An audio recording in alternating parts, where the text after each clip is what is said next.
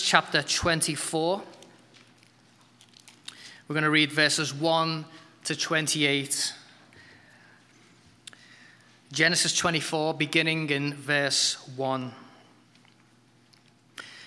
Now, Abraham was old, well advanced in years, and the Lord had blessed Abraham in all things.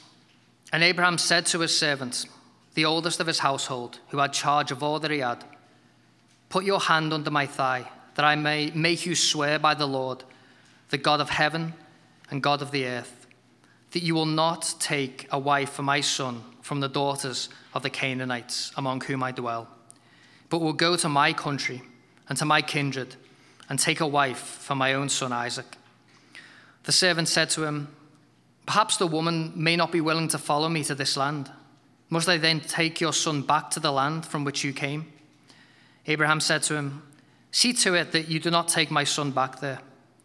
The Lord, the God of heaven, who took me from my father's house and from the land of my kindred, and who spoke to me and swore to me, To your offspring I will give this land, he will send his angel before you, and you shall take a wife for my son from there. But if the woman is not willing to follow you, then you'll be free from this oath of mine. Only you must not take my son back there. So the servant put his hand under the thigh of Abraham, his master, and swore to him concerning this matter. Then the servant took ten of his master's camels and departed, taking all sorts of choice gifts from his master. And he arose and went to Mesopotamia, to the city of Nahor. And he made the camels kneel down outside the city by the well of water at the time of evening, the time when women go out to draw water. And he said, O Lord, God of my master Abraham, please grant me success today and show steadfast love to my father Abraham. Behold, I am standing by the spring of water, and the daughters of the men of the city are coming out to draw water. Let the young woman to whom I shall say, Please let down your jar that I may drink, and whom shall say, Drink, and I will water your camels. Let her be the one whom you have appointed for your servant Isaac. By this I shall know that you've shown steadfast love to my master. Before he'd finished speaking, behold, Rebekah, who was born to Bethuel, the son of Milcah, the wife of Nahor, Abraham's brother, came out with her water jar on her shoulder. The young woman was very attractive in appearance, a maiden whom no man had known. She went down to the spring and filled her jar and came up. Then the servant ran to meet her and said, Please, give me a little water to drink from your jar. She said, Drink, my lord. And she quickly let down her jar upon her hand and gave him a drink. When she'd finished giving him a drink, she said, I'll draw water for your camels also, until they finish drinking. So she quickly emptied her jar into the trough and ran again to the well to draw water. And she drew for all the camels. The man gazed at her in silence to learn whether the Lord had prospered his journey or not. When the camels had finished drinking, the man took a gold ring weighing half a shekel and two bracelets for her arms weighing ten gold shekels and said, Please, tell me whose daughter you are. Is there room in your father's house for us to spend the night? She said to him, I'm the daughter of Bethuel, the son of Milcah, whom she bought to Nahor. She added, We've plenty of both straw and fodder and room to spend the night. The man bowed his head and worshipped the Lord and said, Blessed be the Lord the God of my master Abraham, who had not forsaken his steadfast love and his faithfulness toward my master. As for me, the Lord has led me in the way to the house of my master's kinsman. Then the young woman ran and told her mother's household about these things.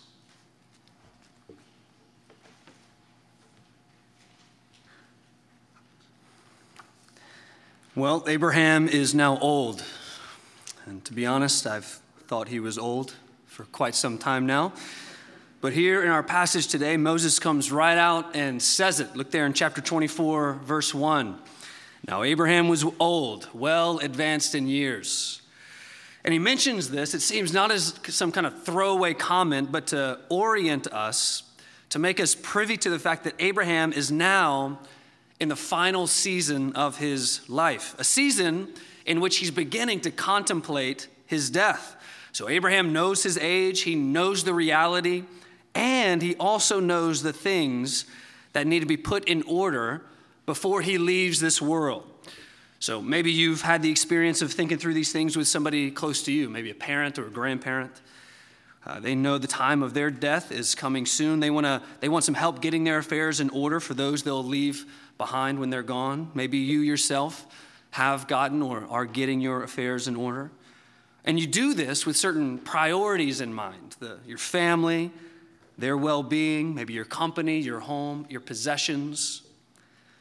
Well, as Abraham approaches his death, he's not without his own concerns.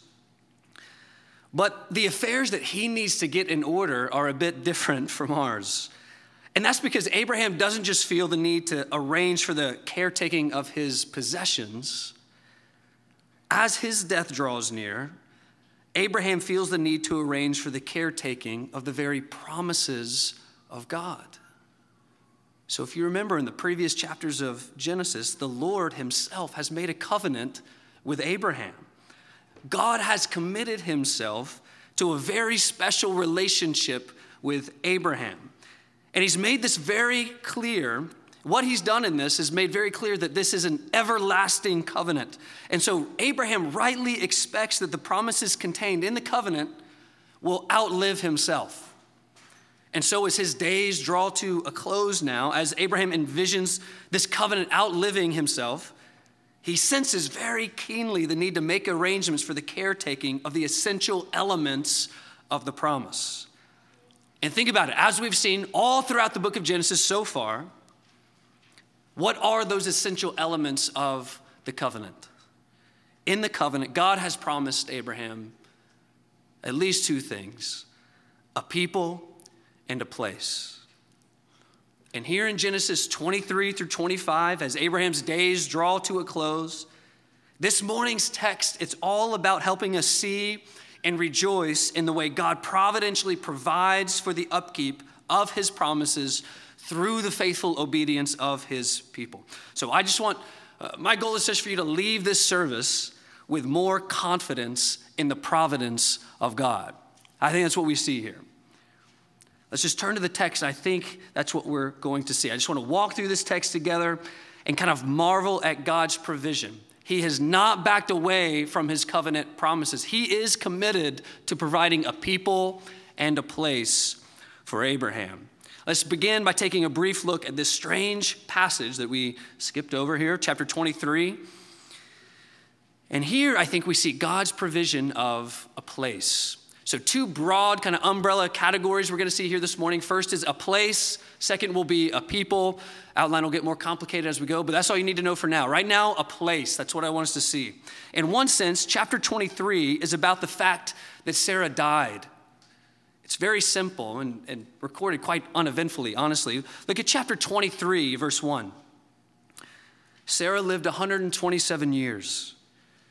These were the years of the life of Sarah. And Sarah died at Kiriath Arba, that is Hebron, in the land of Canaan. And Abraham went in to mourn for Sarah and to weep for her.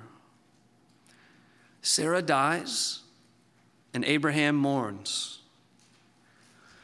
But as you'd see if we were to just kind of keep reading through chapter 23, Seth, uh, excuse me, Sarah's death is not so much the main point of this chapter as it is kind of the occasion of the main point of this chapter, at least as it concerns the mind of the author here.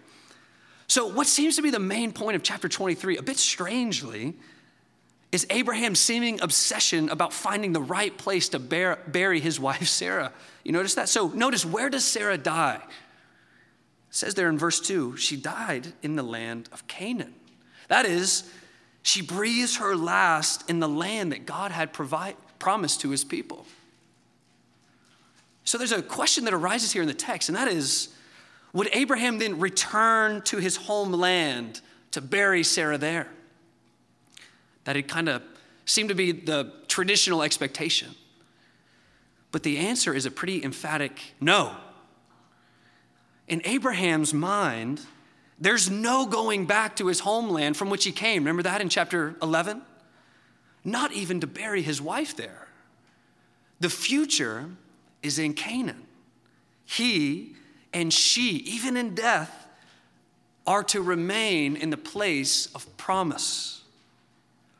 But with that, there's a problem. And I think this is what chapter 23 is getting at for us. So notice, although Abraham's been so immensely blessed, his status in Canaan, even after almost six decades of residing there, his status is still there of an immigrant, of a, a sojourner.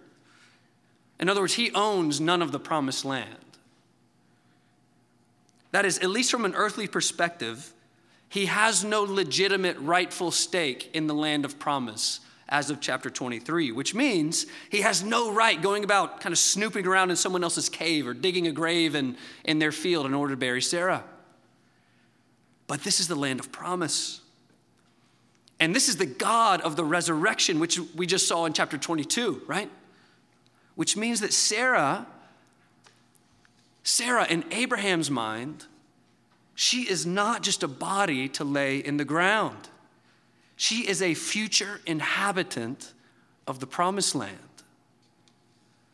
And this makes it immensely important for Abraham, by faith, to lay her body to rest, staking their future and forever claim in the land of promise. And this is where we get some of the kind of odd events of chapter 23. So Abraham goes to the inhabitants of the land, the Hittites they're called, and he works a deal to secure a stake in the land of promise. So if you read through the through the chapter of uh, chapter 23, you'd see the focus on the text is very clearly land, field, cave. In other words, the focus is on a place. So, kind of summing these events up, Abraham goes to this people. They proceed to have proceed to have kind of this awkward back and forth together. So Abraham's like, "I want this piece of land." You, well, they say you can have it. He says, "I'll pay for it." No, don't pay for it. He says, "No, I'm going to pay for it." They say, "Yes, please pay for it." It's a bit confusing. But the upshot, I think you can see in the bookends of the chapter the beginning of chapter 23, the end of chapter 23. Look at chapter 23, verse 2. It says, Sarah died, goes on in the land of Canaan. Verse 3 Abraham rose up from before his dead and said to the Hittites, I am a sojourner and foreigner among you. Give me property among you for a burying place, that I may bury my dead out of my sight. Verse 17 So the field of Ephron at Machpelah was made over, verse 18, to Abraham as a possession. Verse 19, after this, Abraham buried Sarah his wife in the cave of the field of Machpelah, east of Mamre, that is Hebron, in the land of Canaan. The field and the cave that is in it were made over to Abraham as property for a burying place by the Hittites. At the end of chapter 23, Abraham's family are no longer merely immigrants in Canaan. They now have legitimate stake in the land of promise. And all this because Abraham insists on continuing to walk by faith. Think about this. Does, did Abraham did Abraham see the promises of God fulfilled in his time? No. This is the emphatic point of the book of Hebrews. The father of faith is the father of faith precisely because he didn't get to see the promises fulfilled, and yet he lives as if they're as good as done. Right? So, this is why we get this strange story of him so insistently laying Sarah to rest in the promised land as if it's already his. For all the other things he gets wrong, and he gets a lot of things wrong, Abraham got the heart of the matter right, and that is Abraham knew that the success of his life would be determined not by how much he accomplished for God, but by how much he simply trusts and obeys God. How, how would you say you are measuring success in your own life? Are you measuring success by what you're managing to accomplish, uh, by your title, by your income, by the neighborhood in which you live? What do you suppose those measurements are doing to your soul? I would just commend right off the bat, I would commend Abraham's life liberating paradigm to you. Measure your life not by what you accomplish, but by who you trust.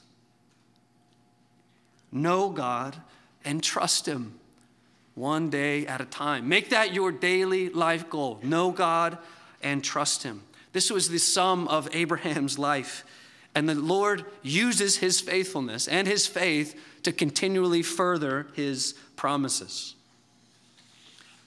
And the result is that so that at the end of chapter 23, Abraham's family has this inheritance in the land of promise, Canaan. So that's one element then of the promise being safeguarded by faith before Abraham moves on to his death. He is safeguarding a place. Next, kind of umbrella heading then, is a people. People. I wonder if you noticed that one little section we skipped over at the end of chapter 22 last week. So, think about what's just happened in the narrative in Genesis 22. We have one of the most detailed, climactic stories of the whole Bible, right? So Abraham finally has this child, Isaac. God shows up, kill the child. Abraham's like, okay, I'll kill the child. he says, no, don't kill the child. So the child's safe, right? You're kind of coming off this high in Genesis 22. And then we find ourselves in chapter 22, verse 20. Look back there. And here we get what seems to be at first some of the most random verses in the entire Bible. Genesis 22 20. Now, after these things, it was told to Abraham, Behold, Milcah has born, has also has born children to your brother Nahor. You ever get, um, do you ever get Christmas cards complete with long family update letters from like random family members?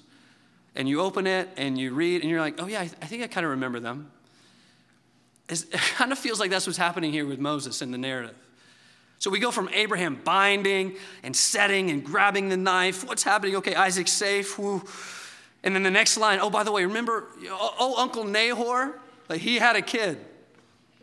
It's a bit jarring in the text. But read on, verse 21. Milcah bears some children to Uncle Nahor. Look at 21. Uz, his firstborn, Buzz, his brother. I feel like the next family to have twins in the church should consider these names. Uz and Buzz has a good ring to it. Kemuel, the father of Aram, Chesed, Hazo, Pildash, Jidlaph, and Bethuel. And then this very tiny parenthetical statement in verse 23, which is the whole point. Verse 23 Bethuel fathered Rebekah. Moses says, Listen, reader, while all this is going down with Isaac, back in Abraham's homeland, his brother Nahor fathered this man named Bethuel, who then fathered a little girl in his clan named Rebekah.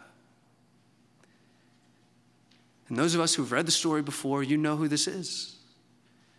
So think in this one tiny, seemingly random parenthetical statement, the author is giving us this quick glimpse of God's providential hand and how he's going to preserve the seed of Abraham. He's saying, right here, back to back, not only has the Lord preserved Isaac, but just so you know, hundreds of miles away, out of sight and out of mind to all of us, back in Abraham's home country, the Lord has brought into being a little baby girl, Isaac's soon to be wife. What's, what's orchestrating the details of the story?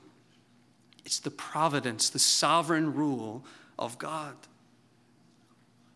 You know, this is the same God, the same providence that oversees your life, right?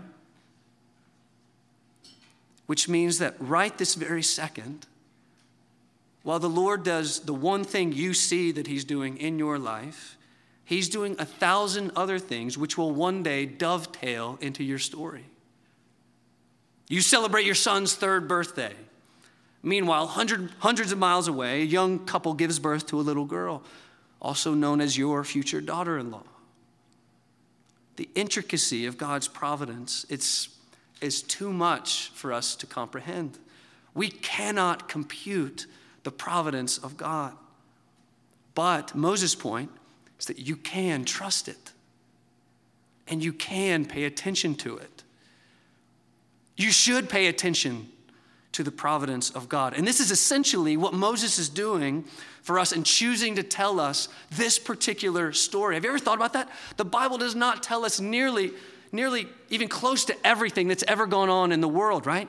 So, out of the millions of contemporaneous, seemingly more important events in the history of happening at the same time as these events in Genesis, Moses blocks all of them out and draws our attention and says, No, no, no. You want to you wanna hear a real story of why you can trust God's power and his careful planning and his providence and his steadfast love? Do you want a story like that? And he says, Well, have you heard the story of how the Lord brought a wife to Isaac so that the promise keeps going? And that's what we have here in Genesis 24. And I just want to use basically the rest of our time to just take this story in as it's unfolded to us and take in the providence of God and trust in it. All right, so remember, so in this setting, in the mind of Abraham, in light of his coming death, his concern is that God's promise would come to the descendants of Isaac, his son. This has already led him to secure a place, and now he's securing a people. That is, a wife through whom the blessing can multiply. And therefore, right at the beginning of chapter 24, he makes a vow. So I'm going to give us five scenes that I see here in this, under this heading of a people. Five scenes. The first scene is the vow. First nine verses here of chapter 24. Look there. Chapter 24, verse 1. Now Abraham was old, well advanced in years, and the Lord had blessed Abraham in all things. And Abraham said to his servant, the oldest of his household, who had charge of all that he had, Put your hand under my thigh. All right, so here we can pause and just speak with a little gratitude of the evolution of social customs. So we're content with a good old handshake to seal the deal. No thigh touching necessary. Verse 3 says, Do this that I may make you swear by the Lord, the God of heaven and earth that you will not take a wife for my son from the daughters of the Canaanites among whom I dwell, but that you'll go to my country and to my kindred and take a wife for my son Isaac. All right, so you get the gist of Abraham's concern here in chapter 24.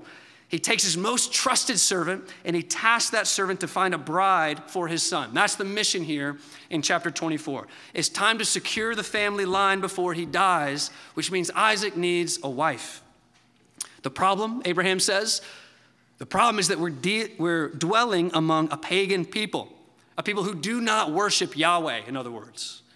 And we are not to intermarry with people who are not going to worship Yahweh. So Abraham's solution sends his servant back to his homeland, find a woman from his own people, bring her back to marry Isaac.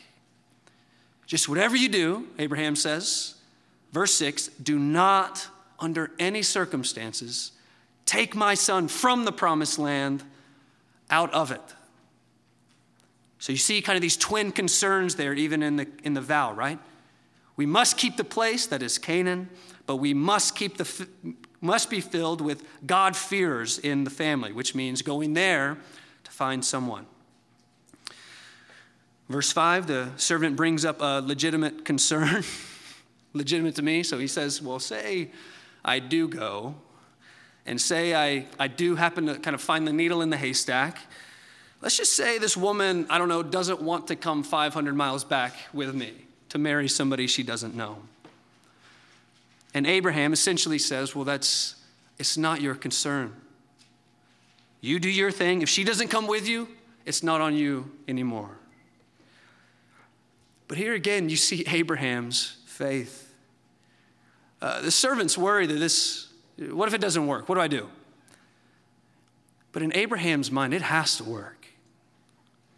Listen to the way he speaks so confident, confidently, not of his own plans and power, right? Not, not the way he's manipulating things, but in the character of God. Look there in verse 7. He says, The Lord, the God of heaven, who took me from my father's house and from a land of my kindred, who spoke to me and swore to me, To your offspring I'll give this land. He will send his angel before you, and you shall take a wife for my son from there.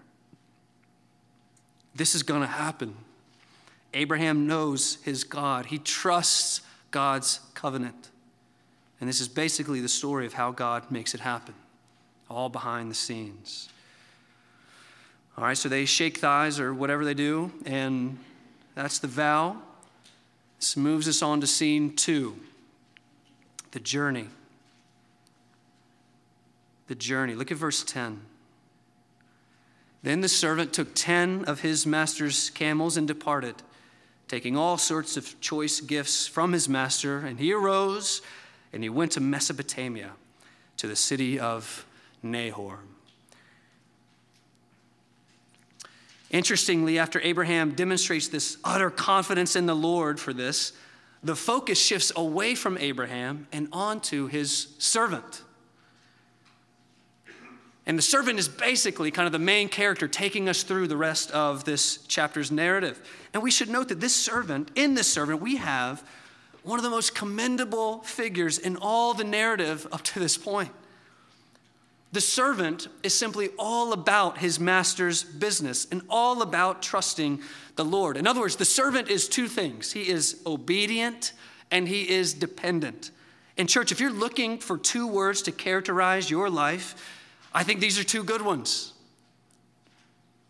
obedient and dependent. The servant is completely de- obedient. It's, a stunning absence of self interest in the narrative. He's been given a commission, his role is simply to play an assigned role in it, and he does so right to the very end. He's also obviously dependent. He demonstrates great confidence, great need, not in himself, not in his own strength, but in the Lord. This is seen right through the whole story his obedience and his dependence. So, in just one verse, we see that he, he picks up and he travels hundreds of miles back to Abraham's hometown, the city of old Uncle Nahor. And when he gets there, he doesn't strategize, he doesn't manipulate. What's he do? Verse 11 he prays. He made the camels to kneel down outside the city by the well of water at the time of evening the time when women go out to draw water. And he said, O Lord, God of my master Abraham, please grant me success today.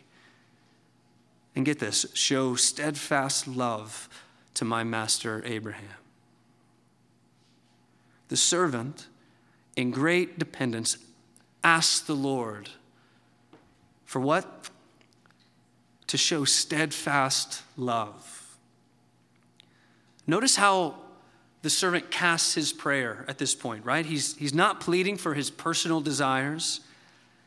He's simply pleading for God to be faithful, to be steadfastly loving in his covenant to Abraham, which is the very thing the Lord is eager to do, right? So he prays and he says basically, Lord, I know that you've committed yourself to Abraham's good. So show that to be true even now in this situation here. I think it's helpful to pause and just note that this is all we're doing when we pray.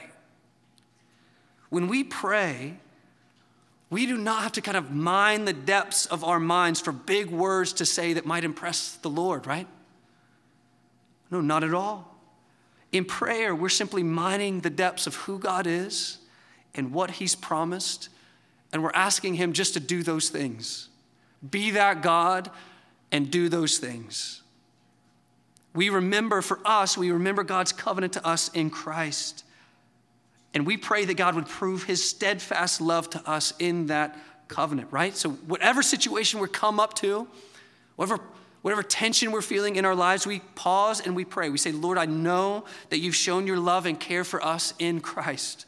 I know that I'm in Christ. I know that I'm in your new eternal covenant of love, that you have committed yourself to me. Would you just prove that to me here and now? Prove your faithfulness to us here and now in this situation. That's what prayer is it's remembering what God has promised and staking your life on it. And that's what the servant is doing here. And notice he goes on to pray what is a rather interesting prayer there in verses 13 and 14, right? It, it seems like he's kind of laying out specific parameters for the Lord to meet, like he's praying for a sign. He basically says it'd be great if, if the woman you choose would kind of come out and do this and this and this and this, and then I know for sure that she's the one. And in a sense, that's what's happening. But notice in his prayer, he's actually kind of conveying the type of wife that he's seeking for Isaac a woman who is humble and hardworking, who comes out to draw water, a woman who is generous and hospitable and charitable, even to strangers, who draw out water not only for himself, but for everyone and everything with him. And by this, he says, I shall know that you have shown steadfast love to my master. He's praying, depending. And look at verse 15. Before he had finished speaking, behold, Rebekah, who was born to Bethuel, the son of Milcah, the wife of Nahor, Abraham's brother. Remember Rebekah? We're starting to see Moses' point. Rebekah, he says, came out with her water, water jar on her shoulder. And then we have this slow, deliberate revelation that this Rebekah just may be the one. Look at verse 16. The young woman, he says, was very attractive in appearance, a maiden whom no man had known. She went down to the spring and filled her jar and came up. Then the servant ran to meet her and said, Please give me a little water to drink from your jar. She said, Drink, my lord. She quickly let down her jar upon her hand and gave him a drink. When she had finished giving him a drink, she said, I'll draw water for, uh, for your camels also until they have finished drinking. So she quickly emptied her jar into the trough and ran again to the well to draw water, and she drew for all his camels. Amazingly, detail by detail, Rebecca's actions are lining up with this prayed for bride. I just love verse 21. Look there. The man, the servant, gazed at her in silence. You kind of envision his jaw on the floor, right? He gazed at her in silence to learn whether the Lord has prospered his journey or not. He gazes at her in wonder because he knows that there's just one more box to check. A box that we already know, but about which the servant is still in the dark. And that is is this perfect woman from the right family? Verse 22. When the camels had finished drinking, the man took a gold ring weighing half a shekel two bracelets for her arms weighing 10 gold shekels, and said, Please tell me whose daughter you are. Is there room in your father's house for us to spend the night? And she said to him these faithful words I'm the daughter of Bethuel, the son of Milcah, whom she bore to Nahor. She added, We have plenty of both straw and fodder and room to spend the night. And there it is the nail in the coffin that this is the one. Her character, her situation, her ethics, her family. The servant is just standing there, kind of wide eyed, jaw on the floor, watching the kind providence of the Lord just unfold before his eyes. And significantly, this is not lost on him. Look at how he responds. Verse 26 The man, that is the servant, bowed his head and worshiped the Lord and said, Blessed be the Lord, the God of my master Abraham who has not forsaken his steadfast love and his faithfulness toward my master. As for me, the Lord has led me in the way to the house of my master's kinsman. The servant pauses and openly, unashamedly worships the Lord. And for what? What does he say? He says that the Lord has not forsaken his steadfast love and faithfulness towards Abraham. Church, I wonder how, how in tune are we to the fact that the Lord has not forsaken his steadfast love? How in tune are we to the fact that the Lord has not forsaken his faithfulness to those who are his in Christ? Maybe you're, maybe you're thinking, it's been a while since I've paused to think about that.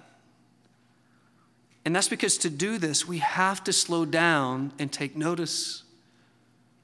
We have to pause in life and slow down and look and listen. Do you have that kind of time built into your life rhythm? Do you, do you slow down to stop and marvel and wonder at, the, at what the Lord has done for you in Christ?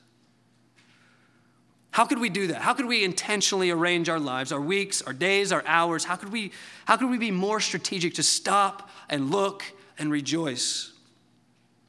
You know, for one, this is what we have our weekly worship services for. So if we pose the question, how can we be more intentional about seeing and savoring the being and the work of God? Another way to ask that is to simply say, Do you plan to be at church? Listen, I know things have been super weird for the last year or so, but it's worth asking how are you thinking about kind of reassimilating into the corporate body of the church? Do you have a plan for that? Listen, if there are, are more concerns you have and more ways that we can help and plan, please let us know. Uh, the point here is not that we check the box of having come together. The point of getting together is this to help one another slow down and to remember and to marvel that, that God, no matter what the rest of the week told you, the Lord has not forgotten his steadfast love to you in Christ. We need help remembering that. To do that, we need to pause. And to pause, we can and we need to come together. We think we can take a cue from this faithful servant. Let's be a people who are quick to remember, to openly speak of the steadfast love of the Lord when we see it.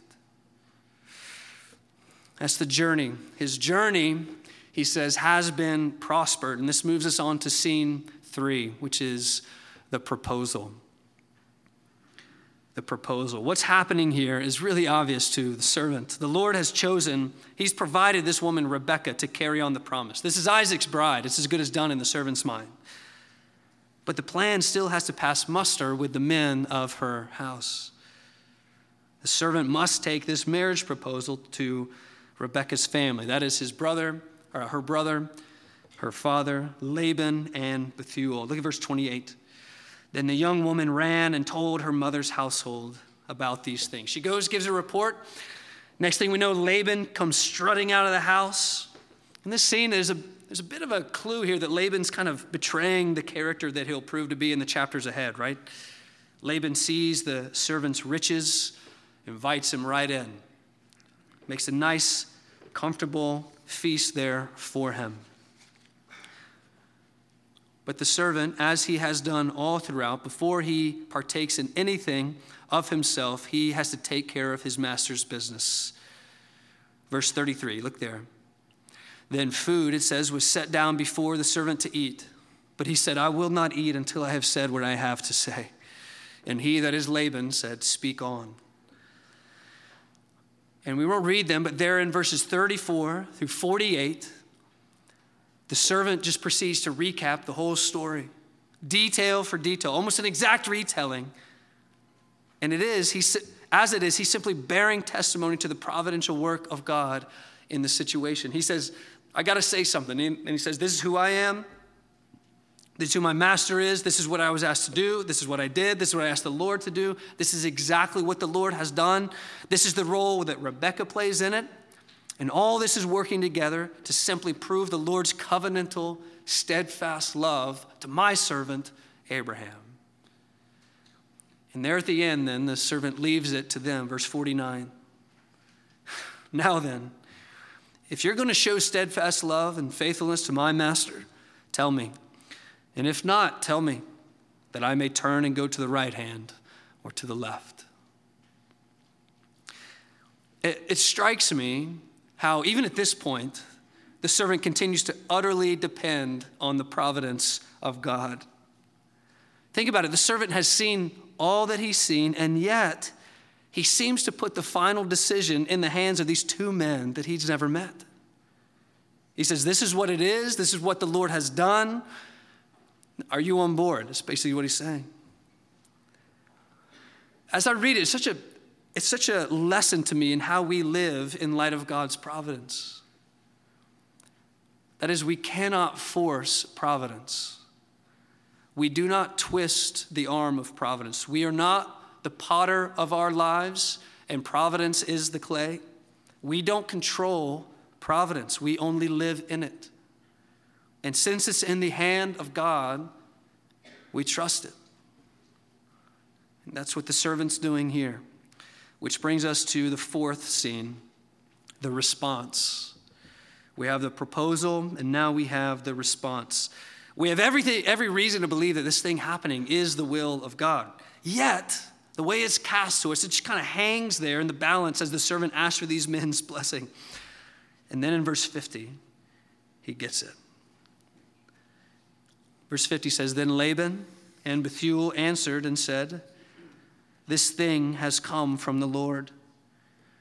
We cannot speak to you bad or good. Behold, Rebekah is before you. Take her and go, and let her be the wife of your master's son, as the Lord has spoken. And there it is. The mission is accomplished. The servant had received his commission. He had traveled hundreds of miles. He'd found Rebekah, this chosen one, and now, by God's grace, he has received her to his master. And so, expectedly, the servant responds perfectly. How would you, how would you expect the servant to respond at a point like this? I think he would remember that this is the Lord's doing. Look at verse 52. When Abraham's servant heard their words, he bowed himself to the earth before the Lord. And the servant brought out jewelry and silver and of gold, of garments, and gave them to Rebekah. He also gave to her brother and her mother costly ornaments. It's a party. The next day, although the family would like to, for Rebecca to stick around for a while, Rebecca agrees to leave immediately with the servant and his posse to meet her new husband. But notice there in verse 60, the family doesn't let Rebecca get away without giving her a very intriguing blessing. Look there at verse 60 with me.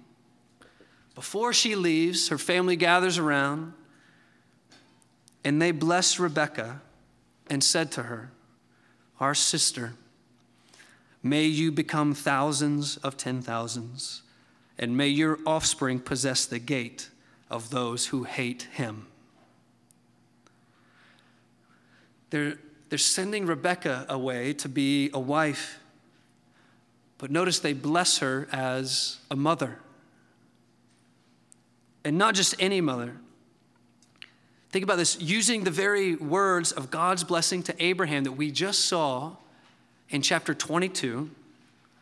Rebecca's family blesses her, somehow looking ahead to a time when she will be the, the mother of many, many children. Thousands upon ten thousands, they say. But notice also they bless her to be the mother, not just of thousands upon thousands, but of one singular special offspring. One child, they say there at the end of verse 60, who will possess the gate of those who hate him. In other words, they bless her and send her away with the words saying, May Rebecca become the mother of a victorious seed. And isn't, isn't this what this, the whole story is about? Think all the way back to the beginning, Genesis chapter 3. God had promised to Eve this conquering seed, this one who would come from her body, who would, who would crush the head of the enemy. Then the Lord goes on and chooses Abraham through whom this child would come, which means that the child would come through Sarah. And then we have Isaac, and now Sarah's gone. What's to become of the promise of a mother, of a victorious child? We're clinging to this promise by faith. But Sarah's gone. Well, it's passed down to this new matriarch, Rebecca. And through this blessing, we see God's promise continuing. That is, from her will come the conquering seed. And praise God, he has come through this family, through Abraham, through Isaac, Jacob, and Judah, through David, and all the rest, has come Jesus, the Christ, the Son of God. Matthew doesn't let us forget the Son of David, the Son of Abraham. And according to the New Testament, why has Jesus, why has this chosen seed come? Just one line there, 1 John chapter 3 verse 8. The reason the Son of God has appeared was to destroy the works of the devil. Why did God choose Abraham and Sarah? And why did, why did he provide Isaac? Why is he providing Rebekah so providentially? Well, in his good timing, to provide a Savior. Jesus Christ has come and he has defeated death by going through it. Colossians puts it this way he says that he, Jesus Christ has disarmed the rulers and authorities. That is, those rebellious spirits against the Christ. He has disarmed the rulers and authorities from having sway over us by taking from them their greatest weapon. What is Satan's greatest weapon against you, against us? Accusation.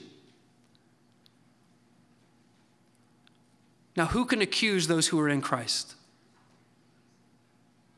Who can condemn you? No one. Why? Because one has come who was condemned in your place. And in this, the Christ has come, the promised seed has come to destroy, as John says, the works of the devil. Listen, if you're here this morning and you're not a Christian, you may not know it, but the truth is that you're enslaved. And you may not know it, but my, my guess would be that you sense it. That there's something about the way of your life that you've chosen that that betrays to you that there's a slavery going on in your heart. And the Bible speaks directly to that, saying that we're all slaves of sin and death. We're even slaves to the very enemy of God, that is the devil, because you are accusable on your own. Which means that you and me, all of us, need to be liberated. We need to be set free from this accusable state. And praise God, this is the gospel the Son of God, the seed of Eve, and the seed of Sarah, and the seed of Rebekah, the seed of Mary has come. And what he's done is that even though he deserved no condemnation in himself, he put himself under the curse of sin so that it could be all absorbed in him and we could be liberated from up underneath it. And now, the gospel says anyone who is now in Christ has already been condemned. Their sin has been put to death, which means there's no sin left to condemn. Which means that anyone who trusts in Christ for salvation is no longer under the punishment of sin. They are delivered, set free. This is why the seed was promised, and this is why the seed has come. This is our Christ. This is why, if you don't know, this is why we love Christ. And even here in Genesis 24, this is the story of his coming. This is why we immerse ourselves in the book of Genesis so that we can marvel and be comforted by the providence of God, not just in sending Christ, but in the way that he sent him. Seeing his fingerprints all over the story. And this story packs even seemingly benign verses like verse 61 with meaning. Verse 61 Then Rebekah, it says, and her young women arose and rode on camels and followed the man. Thus the servant took Rebekah and went his way. It's happening. They set out, which brings us to the final scene, verse chapter 24, and that is the union. The union. Have you noticed the amazing absence of one central character? Her husband, be nice if he came along. And here, amazingly, Isaac enters the scene for the first time. And it's this scene that moves some people to see this chapter as one big, providentially overseen love story. This scene could be taken out of a movie. Look there, chapter, uh, verse 63. Meanwhile, says Isaac went out to meditate in the field toward evening. And he lifted up his eyes and saw, and behold, there were camels coming. And Rebekah lifted up her eyes, and when she saw Isaac, she dismounted from the camel and said to the servant, Who, who is that man walking in the field to meet us? The servant said, It is my master. She took her veil and covered herself, and the servant told Isaac all the things that he had done. Then Isaac brought her into the tent of Sarah, his mother, and took Rebekah, and she became his wife. And he loved her. So Isaac was comforted after his mother's death. One evening, Isaac goes out to the field to walk and pray. And he looks up, and his eyes meet the eyes of Rebekah. And with that look, the Lord seals this chapter of the story of his providence. Isaac has his bride. Abraham has his peace of mind before he dies, and we have this ongoing promise to hold on to. God is steadfast in his love to his people. I just want to encourage you with something very simple, and that is that you can trust the Lord. He is trustworthy. If there are things or reasons that stand out to you as things that are making it difficult for you to trust the Lord, I just encourage you to make note of them, pray them, talk to someone about them. Don't let them remain in the way of your trust of this trustworthy God. Well, very briefly, the last verses of our passage this morning are just a few verses there from chapter 25. And with them, we close the book on the earthly life of Father Abraham. Verse, uh, chapter 25 tells us that after the death of Sarah, Abraham actually remarries again, has even more children with this woman named Keturah. But the bottom line Moses wants us to see is none of these other children take the place or the prominence of Isaac, the chosen son. The promise is still very intentionally, very strategically coming through Isaac. In fact, Moses makes it clear in verse 5 that Abraham gave all that he had to Isaac. All the if there's a spotlight in the story, it remains on this line of Isaac. And the other children, did they reside in the land of promise? No. To his other sons, verse 6 says Abraham gave gifts. While he was still living, he sent them away from his son Isaac eastward toward the east country. Abraham sends them east, which, as we know from earlier texts, is the direction away from the promise. In other words, right up to the very end of the story, right up to the end of his life, Abraham is doing by faith his part to secure and protect the people of God through Isaac in the place of God in Canaan, away from any potential threat to that promise. And that's the end of our story, at least for today. Abraham dies and notably is buried with his wife in the place that he had secured for them, the land of Canaan. Abraham, it could be said, at his death, rests in the land of promise forever. And the message of the whole Bible is that we, those who are sons of Abraham, those are in, who are in Christ by faith, we will rest with him there very soon. Let's pray together. Uh, Father, if there's one thing that we see from this passage today, it's that you are a God who oversees all things in your kind providence. You're good and you are powerful, and so you are trustworthy. Father, we pray that we as a congregation would be a people who readily trust you, who pause to ponder your trustworthiness, and we encourage one another to trust you, even in the things that we cannot see. We pray all this that you would be glorified in our lives together as your body. In Jesus' name, amen.